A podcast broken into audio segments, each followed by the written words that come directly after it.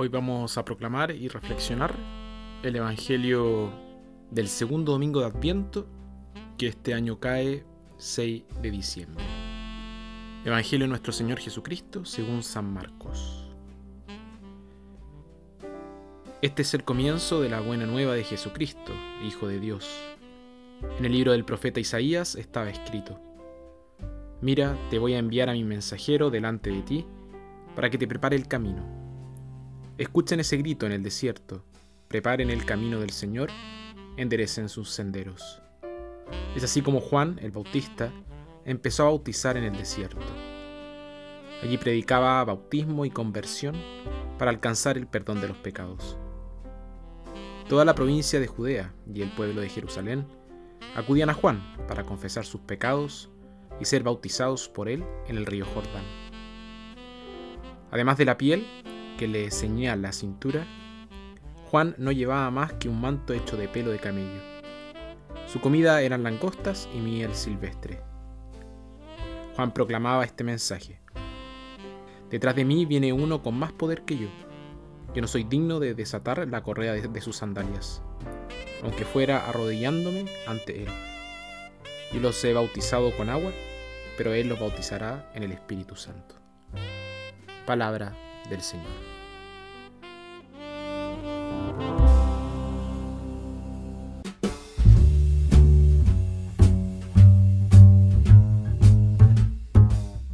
En el Evangelio de hoy escuchamos la voz de Juan el Bautista anunciando la buena noticia de que el tan esperado Salvador estaba por llegar.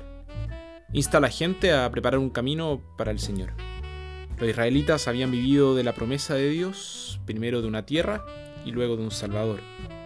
Esto no quiere decir que no lo olvidaran. A veces en los buenos tiempos y muchas veces dudaron en los tiempos que no eran tan buenos. Y conocieron muchos malos tiempos. El peor fue esa esclavitud en Egipto y los años de vagar por el desierto. Lo que sostuvo durante todos esos malos tiempos fue la creencia de que este Dios no los iba a abandonar ni tampoco olvidar la promesa que les había hecho. Una de las grandes cosas que hace el Adviento es recordarnos el amor fiel de Dios por su pueblo y cómo se cumplió su promesa en Jesús. Nosotros también vivimos según la promesa de Dios. Un cristiano es alguien que está viajando con fe hacia la tierra prometida de la gloria eterna.